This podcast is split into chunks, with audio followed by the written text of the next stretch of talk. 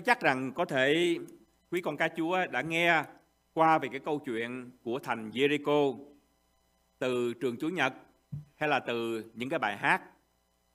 Nhưng tôi thấy nghĩ ít người hơn thì nghe về câu chuyện mà thuật lại ở trong cái đoạn kinh thánh này. Tuy nhiên, đây là một đoạn kinh thánh hết sức là quan trọng để có thể hiểu được cái ý nghĩa về cuộc chinh phục thành Jericho nói riêng và cuộc chinh phục cái vùng đất hứa nói chung. Khi mà tôi và quý mạnh chị em chúng ta đối diện với một cái cái vấn đề, một cái nan đề rất là to lớn, một nan đề mà vượt quá cái khả năng giải quyết của mình, thì một câu hỏi quen thuộc và phổ thông là làm thế nào để Chúa có thể ở bên tôi? Hay khi chúng ta đối diện với một sự tấn công của một người nào đó hay một kẻ thù nghịch nào đó thì chúng ta thường hỏi rằng làm sao để Chúa có thể ở bên tôi? Và xin Chúa ơi, Chúa đừng ở bên kẻ thù nghịch của tôi. Đây cũng chính là câu hỏi của Joshua ở trong đoạn kinh thánh này. Ngươi là người của chúng ta hay là người của kẻ thù nghịch của chúng ta? Chúng ta sẽ tìm hiểu câu, câu trả lời của Chúa cho Joshua và rút ra những bài học hết sức là quan trọng qua câu trả lời này. Tôi muốn chia sẻ ba điều ở trong bài giảng buổi sáng ngày hôm nay. Điều thứ nhất là bài học về đức tin. Điều thứ hai là người này ở bên ai. Và điều thứ ba tức là đến với lại đấng thánh. Thứ nhất, bài học về đức tin.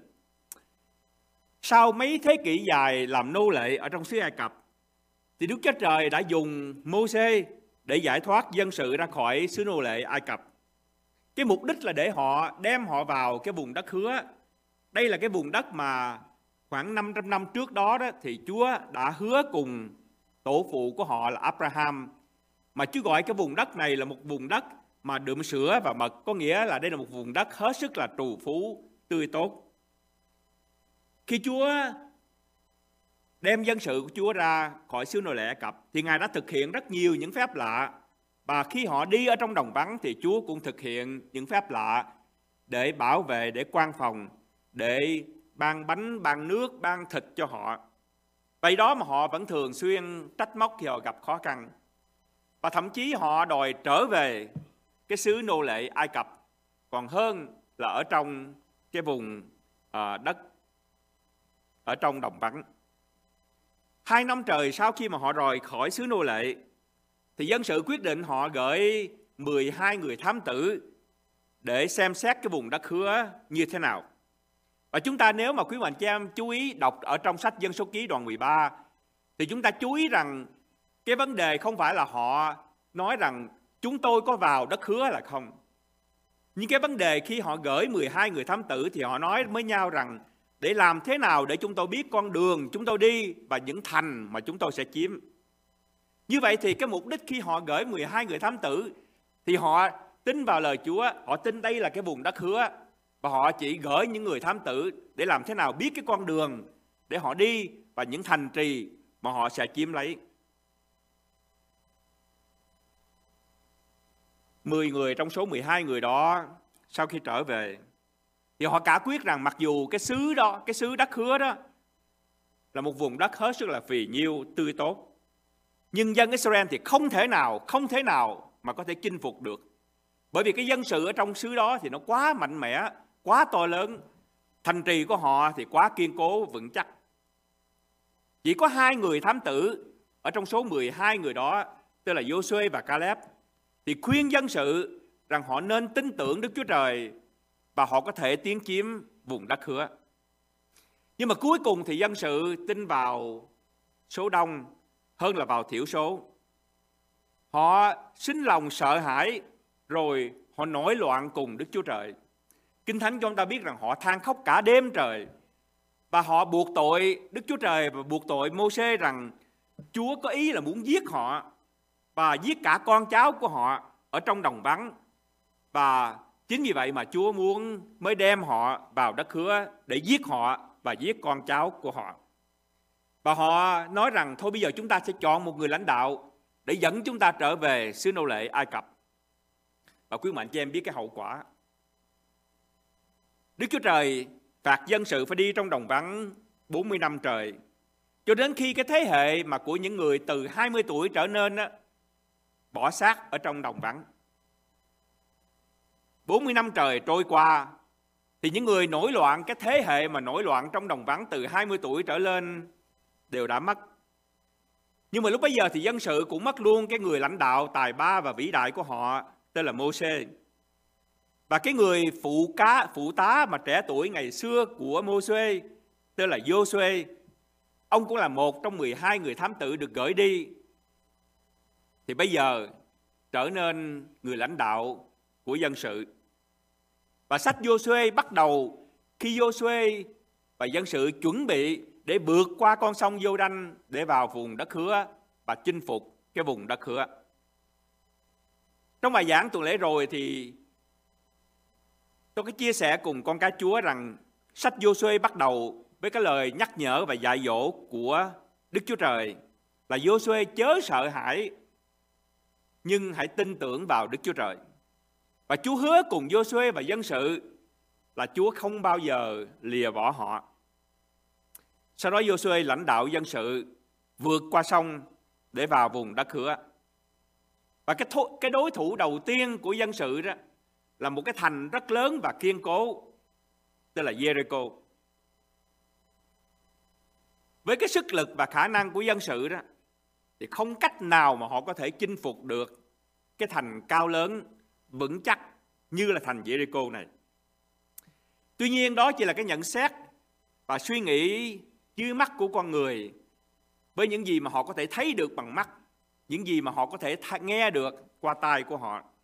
Nhưng Kinh Thánh dạy tôi và quý mệnh cho em rằng Đức Giê-hô-va tức là Đức Chúa Trời chẳng xem điều gì mà loài người xem. Loài người đó thì xem bề ngoài, nhưng mà Đức Chúa Trời nhìn thấy ở trong lòng. Vấn đề là dân của Chúa làm thế nào để biết được những điều gì ở trong lòng dân sự ở trong cái xứ đó phải không quý mạnh chém. em? Nếu họ biết được những gì mà trong lòng của dân sự của xứ đó thì 38 năm trước đó đó họ đã vào vùng đất hứa rồi. Họ có thể chinh phục được vùng đất hứa. Nhưng ai biết được lòng dạ con người ngoại trừ Đức Chúa Trời. Và chính vì vậy, Kinh Thánh dạy tôi và quý mạnh chị em rằng bởi vì chúng ta không biết được lòng dạ con người cho nên chúng ta cần tin vào Chúa. Bởi vì chỉ có Chúa là đấng biết rõ lòng dạ của con người. Nhưng mà trước khi lãnh đạo dân sự vượt qua sông giô đanh để vào vùng đất hứa, thì Joshua bí mật mà ra lệnh cho hai người thám tử để dò xét cái đất và cái thành Jericho. Và cái tin tức quý báu nhất mà họ thu thập á, quý mạnh cho em nghĩ từ đâu? Là một người kỹ nữ Kỹ nữ là một cái từ lịch sử quý mạnh cho em, nhưng đây là một người phụ nữ bán thân để kiếm sống ở trong thành Jericho tên là Rahab. Và hai người thám tử này đó thì lại tin lời của cái người kỹ nữ Rahab này, rằng Đức Chúa Trời đã cho họ không những cái thành này mà còn cả xứ Canaan nữa. Và đây là một ngạc nhiên và một bài học hết sức là đáng ghi nhớ. Nếu chúng ta trở lại trong sách dân số ký, thì hai năm sau khi mà dân sự ra khỏi xứ nô lệ Ai Cập, thì họ chọn 12 người thám tử. Và mỗi người thám tử đó thì họ chọn từ một chi phái của Israel. Và theo lời Kinh Thánh viết thì đây là những người mà Kinh Thánh gọi là những người quan trưởng hay là những người lãnh đạo. Đây là 12 người rất là ưu tú, họ can đảm, họ tài giỏi, họ có uy tín nhất từ trong các chi phái của Israel. Đây là những người mà họ là những niềm hãnh diện, tự hào. Họ là cái nguồn tín cẩn của dân sự của các chi phái và cho cả toàn dân Israel. Và chính vì vậy Kinh Thánh gọi là những quan trưởng hay là những người lãnh đạo. Đây không phải là những người tầm thường quý ông bạn chứ em. Mỗi chi phái dù là ngàn người hay là chục ngàn người đó thì họ chỉ chọn ra một người để đại diện cho cái chi phái đó. Mỗi người được tuyển chọn để đại diện cho cả chi phái của họ.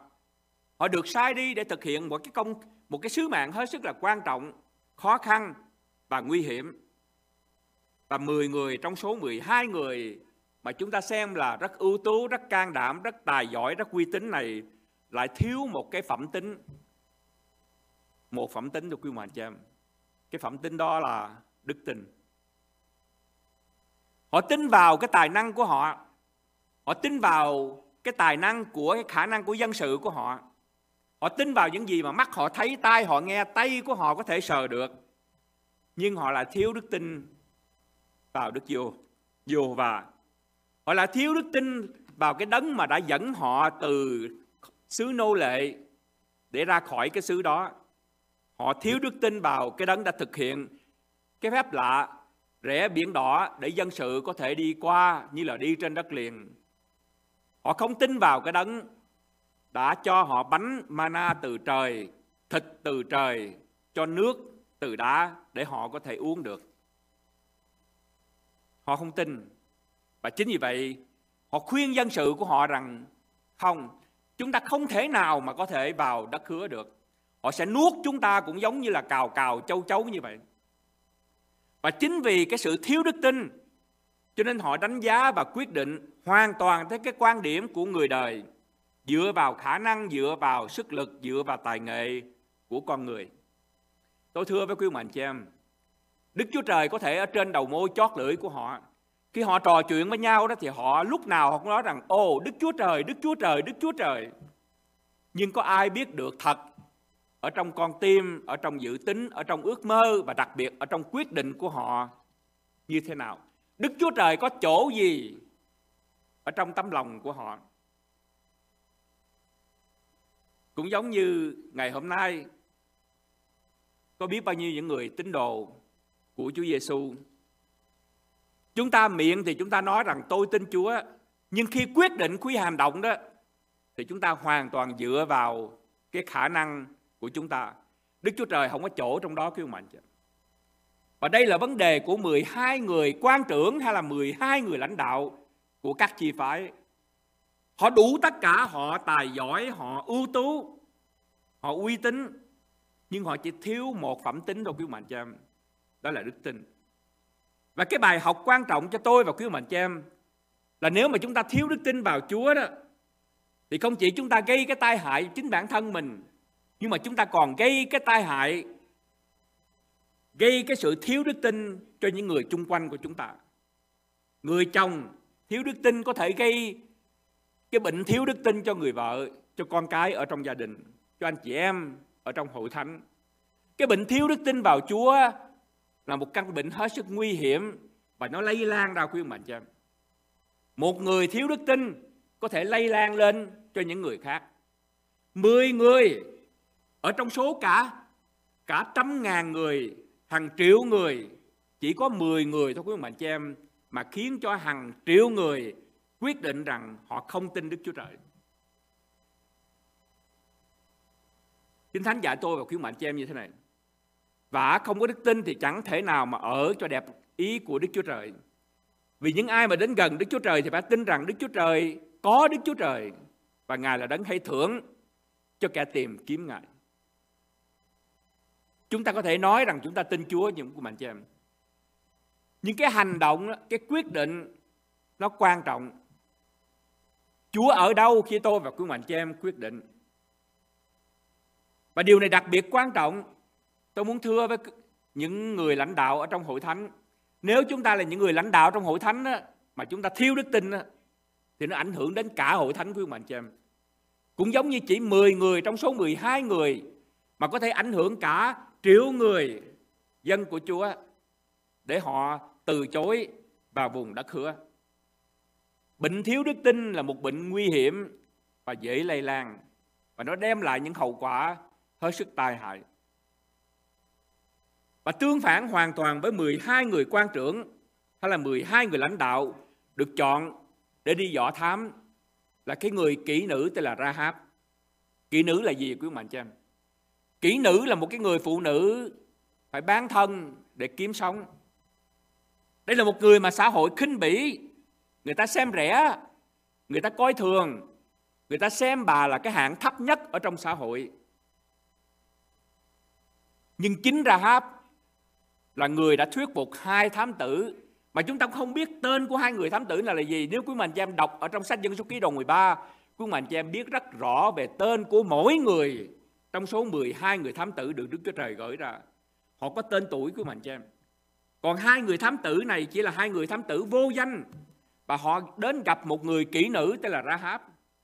Và bởi vì họ tin cái lời của bà Rahab này cho nên khi họ trở về họ báo cáo với Joshua rằng hãy vào đất cửa Và đây là cái lời của người kỹ nữ nói với hai người thám tử đó.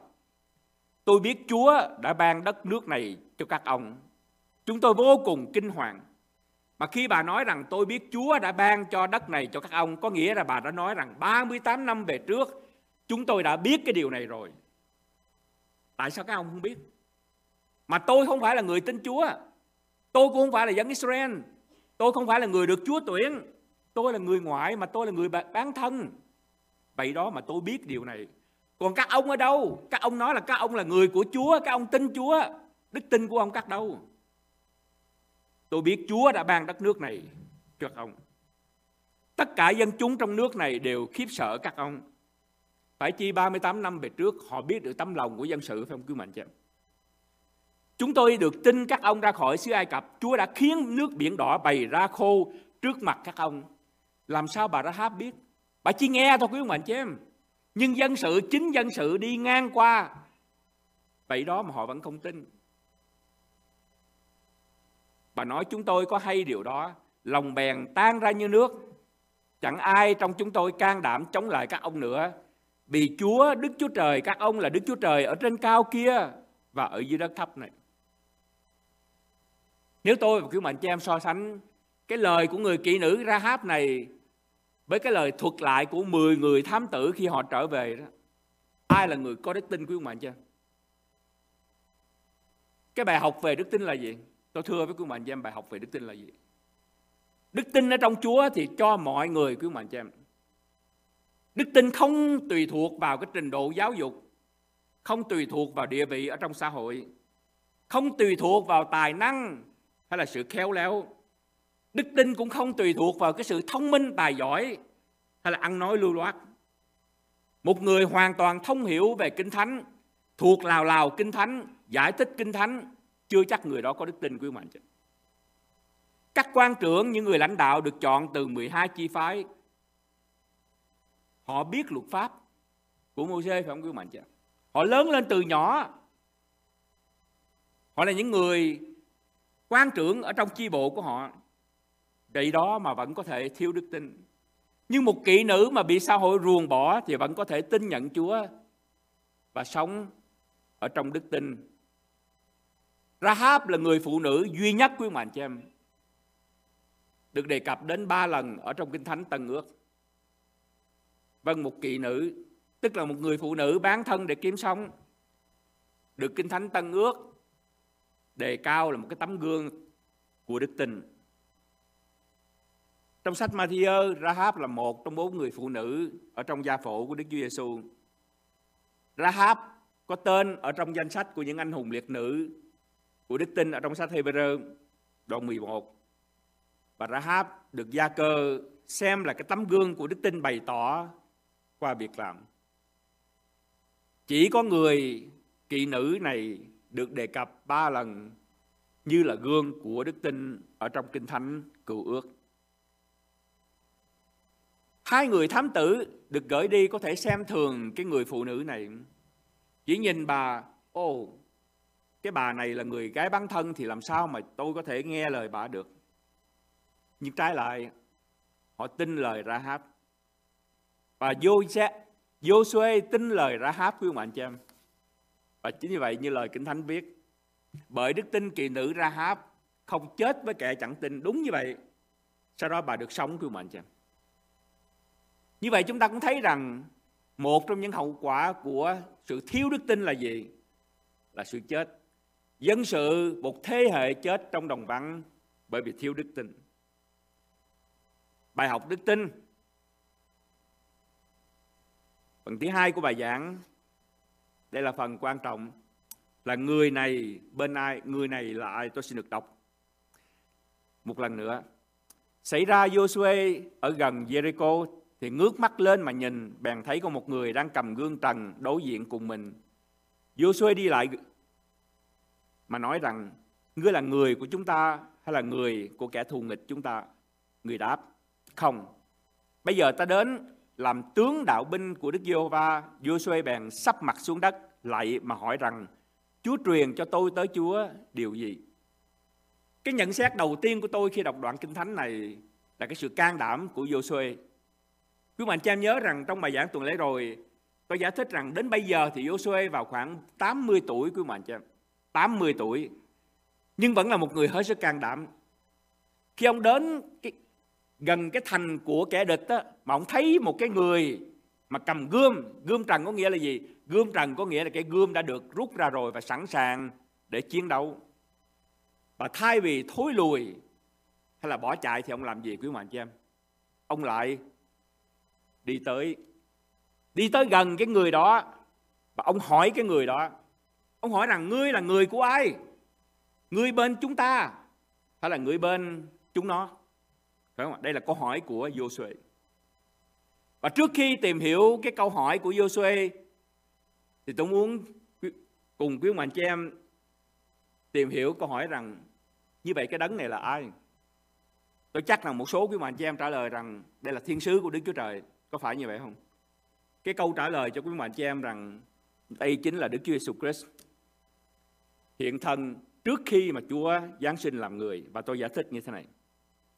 Kinh Thánh cho chúng ta biết Đức Chúa Trời là thần linh, có nghĩa rằng không ai có thể thấy được Đức Chúa Trời cả.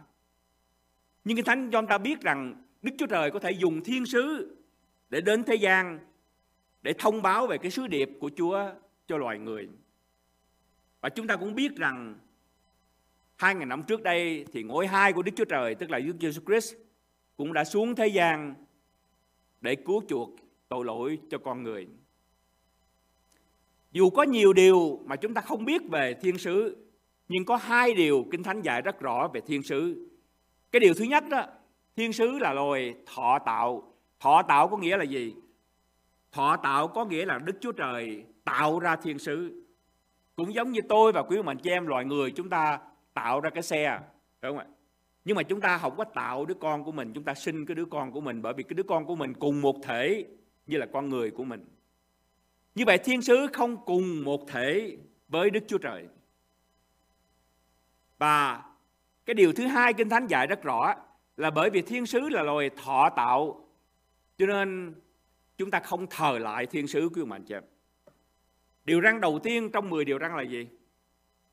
Trước mặt ta các ngươi chớ có các thần khác, phải không ạ? Có nghĩa rằng Đức Chúa Trời ra lệnh rằng chỉ có thờ lại Đức Chúa Trời mà thôi.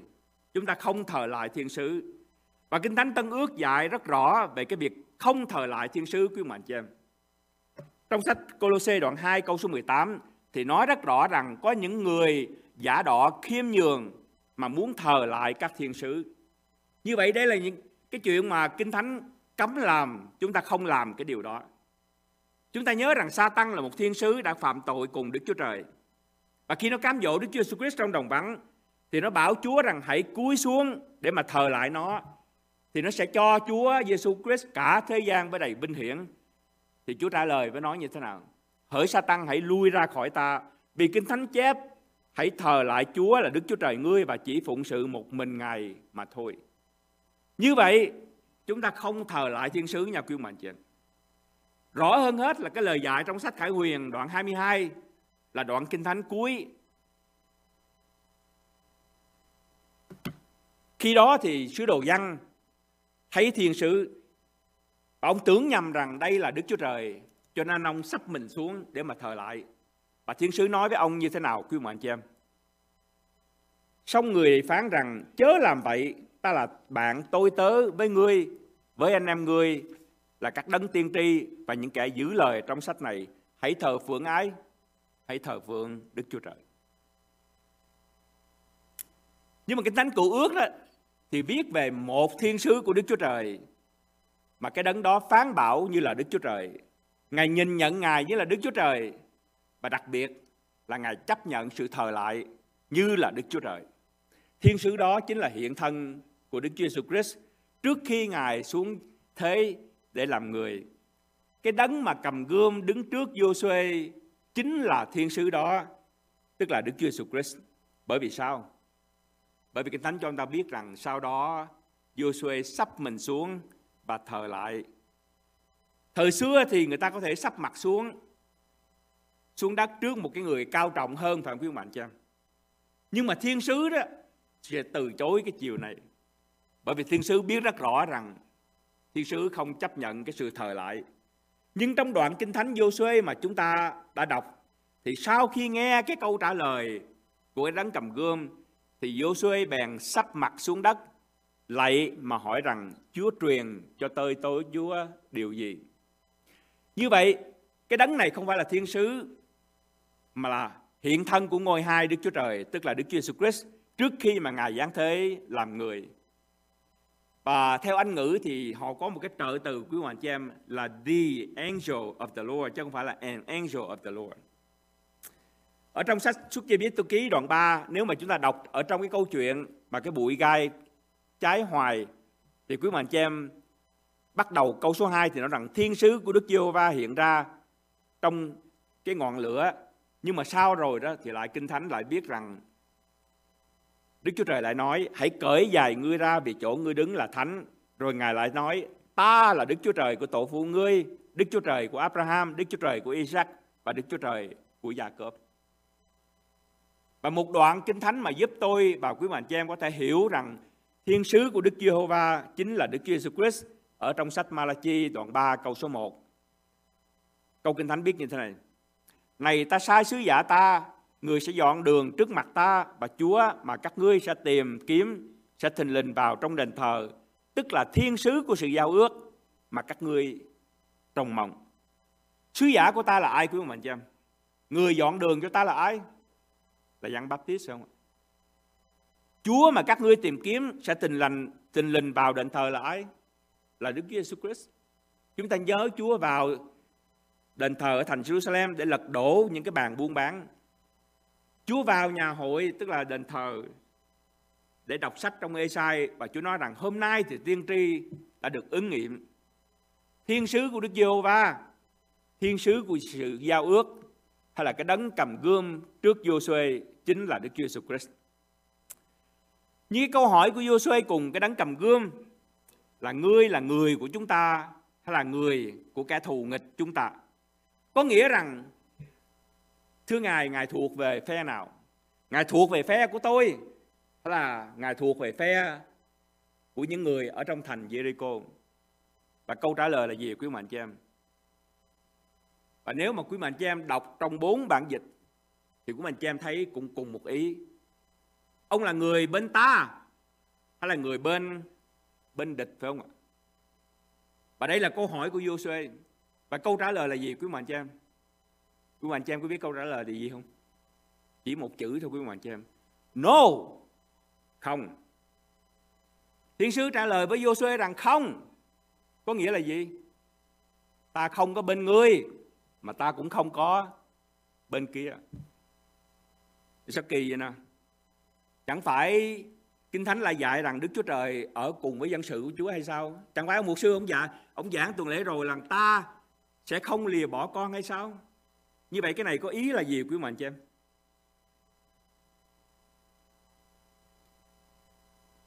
Ta không bên người, ta không bên phía của người và ta cũng không bên phía của dân sự Israel và ta cũng không bên phía của dân sự thành Jericho hay là dân sự của đất Canaan. Ta là Đức Chúa Trời thánh khiết. Ta là Đức Chúa Trời toàn năng, toàn tri, toàn thi, toàn thức. Ta không thuộc về phía nào cả. Bởi vì sao? Bởi vì cả hai phía đó đều là những con người tội lỗi cả. Bởi vì hai phía đều phạm những điều trái lại với lời ta răng dạy. Tôi thiết nghĩ đây là một bài học hết sức quan trọng cho tôi và quý mạnh trang Và tôi mong rằng con cái chúa lắng nghe điều này. Câu mà chúng ta nên hỏi, cần hỏi và phải hỏi là thưa Chúa, làm thế nào để bản thân con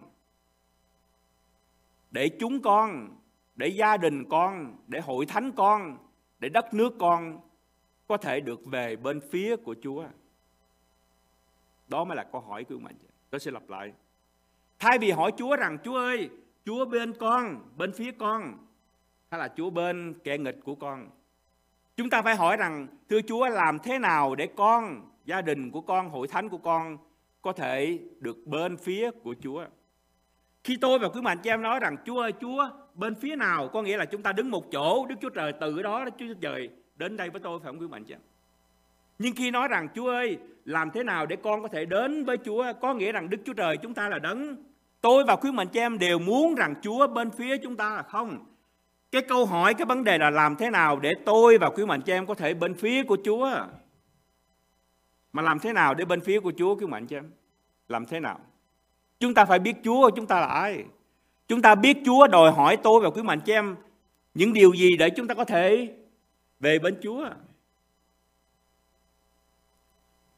Và đây là câu hỏi hết sức quan trọng. Chúng ta phải vô cùng cẩn thận mà chớ bao giờ nghĩ rằng Chúa ở bên phía của tôi, bên phía gia đình của tôi, bên phía hội thánh của tôi. Và chúng ta phải luôn tự hỏi rằng thưa Chúa, con có ở bên phía của Chúa hay không? Và nếu không thì làm thế nào? Con cần thay đổi điều gì? Con cần phải làm điều gì? Để dời cái nơi mà con đang đứng để về phía mà Chúa muốn con. Chính tôi và quý mạnh chị em phải thay đổi. Đức Chúa Trời chúng ta không cần thay đổi quý mạnh chị em. Chính tôi và quý mạnh chị em phải ăn năn. Đức Chúa Trời chúng tôi chúng ta không có cần ăn năn quý mạnh chị em. Nhưng tôi và quý mạnh chị em làm thế nào để tự mình có thể thay đổi? Bởi vì tôi thưa thật với quý mạnh chị em, một trong những lời dạy của Đức Chúa Jesus Christ mà tôi thấy rất đúng, Chúa nói rằng làm sao mà ngươi có thể thấy được cây dầm ở trong mắt anh em ngươi mà ngươi không thấy cái cột ở trong mắt của mình. Đúng thật như vậy quý mạnh chị em. Không bao giờ, không bao giờ chúng ta thấy hết được những lỗi lầm trong chính đời sống chúng ta. Nhưng chúng ta thấy rất rõ những lỗi lầm trong đời sống của những người chung quanh. Và khi chúng ta thấy những lỗi lầm trong đời sống của những người anh chị em chúng ta đó thì chúng ta nói với Chúa rằng Chúa thấy không họ lỗi như vậy đó thì làm thế nào mà Chúa có thể ở bên họ được nhưng mà chúng ta quên bất rằng Chúa nói rằng ồ con ơi cái cột nó ba lớn về ở trong trong mắt của con thì làm thế nào mà ta có thể ở bên con được xin đừng hỏi như là Joshua đã hỏi cương mạnh cha người ở bên phía của ai? Người bên phía chúng tôi hay người bên phía của kẻ nghịch cùng chúng tôi? Đặc biệt là khi chúng ta có sự xung xung khắc với ai đó kêu mà chị em đó là một câu hỏi rất nguy hiểm của một người mà không hiểu lời kinh thánh dạy tôi và quý mạnh chị em phải tự hỏi rằng làm sao Chúa ơi con có thể thay đổi xin Chúa thay đổi con xin Chúa dạy cho con để con có thể đến gần Chúa hơn. Chính tôi và quý mạnh chị em phải dời, phải thay đổi. Chứ Chúa chúng ta không có thay đổi quý mạnh. Nhưng câu hỏi là làm thế nào để có thể đến với Đấng Thánh? Đoạn Kinh Thánh đấy thì nói với tôi và quý mạnh chị em như thế này. Ngươi là người, câu hỏi của Joshua, ngươi là người của chúng ta hay là người của kẻ thù nghịch cùng chúng ta? Người đáp, không. Bây giờ ta đến để làm tướng của đạo quân của Đức Giê-hô-va. Joshua bèn sắp mặt xuống đất lại mà hỏi rằng, Chúa truyền cho tôi tôi chưa có điều gì? Ta là tướng của đạo đạo binh Đức Giê-hô-va. Thì làm thế nào mà ngươi có thể hỏi ta rằng ta là người của bên nào? Bên ngươi, bên dân thành Jericho, cả hai bên đều là có tội cả ta là tướng của đạo bưng Đức Giê-hô-va. Như vậy nếu quân đội của ngươi đó, dân sự Israel đó, mà gọi là quân của dân quân quân của Đức Giê-hô-va thì ta cũng là tướng của cả đạo quân của ngươi nữa. Và ta cũng là tướng của ngươi nữa mặc dù ngươi là tướng của đạo quân Israel. Quý bạn chị em có thấy cái đấng này nói với Joshua là không? ta cũng chính là tướng của ngươi Joshua. Ta sẽ ra lệnh cho ngươi, ngươi không ra lệnh hay là không đòi hỏi ta. Khi chúng ta đến với Đức Chúa Trời, chúng ta quên quý mạnh chị em một điều rằng chính Chúa đòi hỏi tôi và quý mạnh chị em. Tôi và quý mạnh chị em không có đòi hỏi Chúa chúng ta. Chính chúng ta là người phải thay đổi để đến bên Chúa. Chúa chúng ta không có cần thay đổi để đến bên tôi và quý mạnh cho em. Lộng ngôn, sai. Và khi nghe lời này thì Joshua chỉ có một phản ứng, một thái độ. Ông làm gì quý mạnh cho em? Ông quỳ lại. Joshua bèn sắp mặt xuống đất, lạy mà hỏi rằng, Chúa truyền cho tôi tới Chúa điều gì? Quý mạnh cho em có thấy không? Khi Joshua hiểu cái điều đó, thì câu hỏi đầu tiên của ông đó là Chúa ơi, tôi phải làm gì?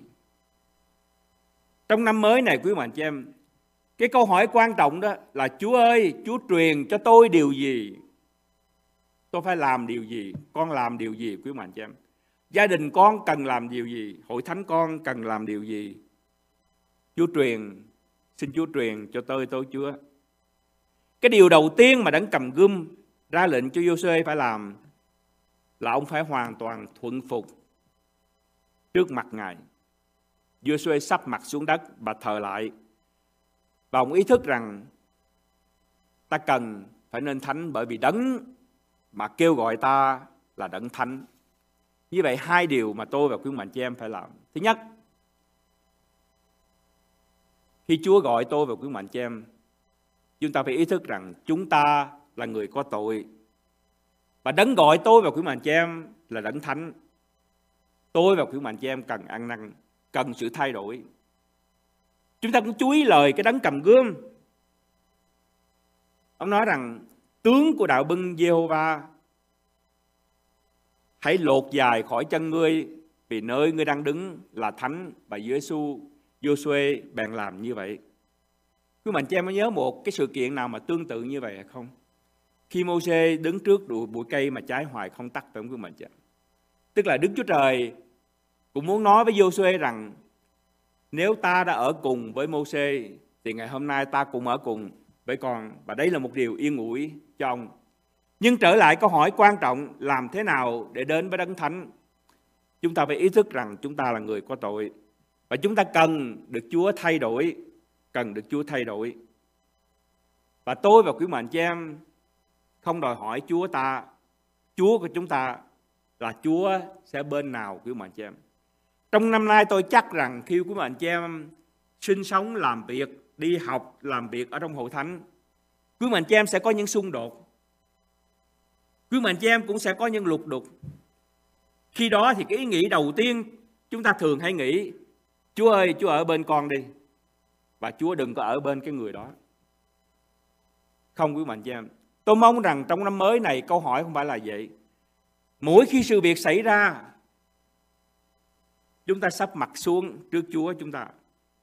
Chúng ta ý thức rằng, Chúa ơi, Chúa dạy tôi, Chúa dạy con điều gì cũng giống như là ở đây vô xoay hỏi, Chúa truyền cho tôi tối Chúa điều gì?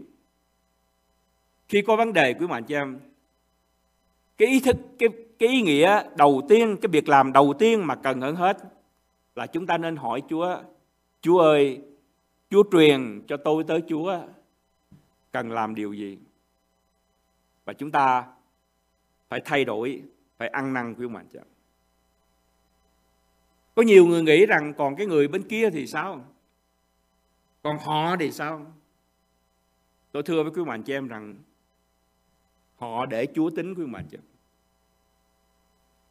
Nhưng việc tôi và quý mạnh chị em phải làm như Joshua đã làm, khi chúng ta ý thức được rằng cái đấng đứng trước mặt ông là ai, thì ông sắp mình xuống ông thờ lại đấng đó. Và ông thưa với đấng đó rằng, thưa Chúa Chúa muốn tôi làm gì? Và đây là câu hỏi cho tôi và quý mạnh chị em trong năm nay. Thưa Chúa Chúa muốn tôi làm gì?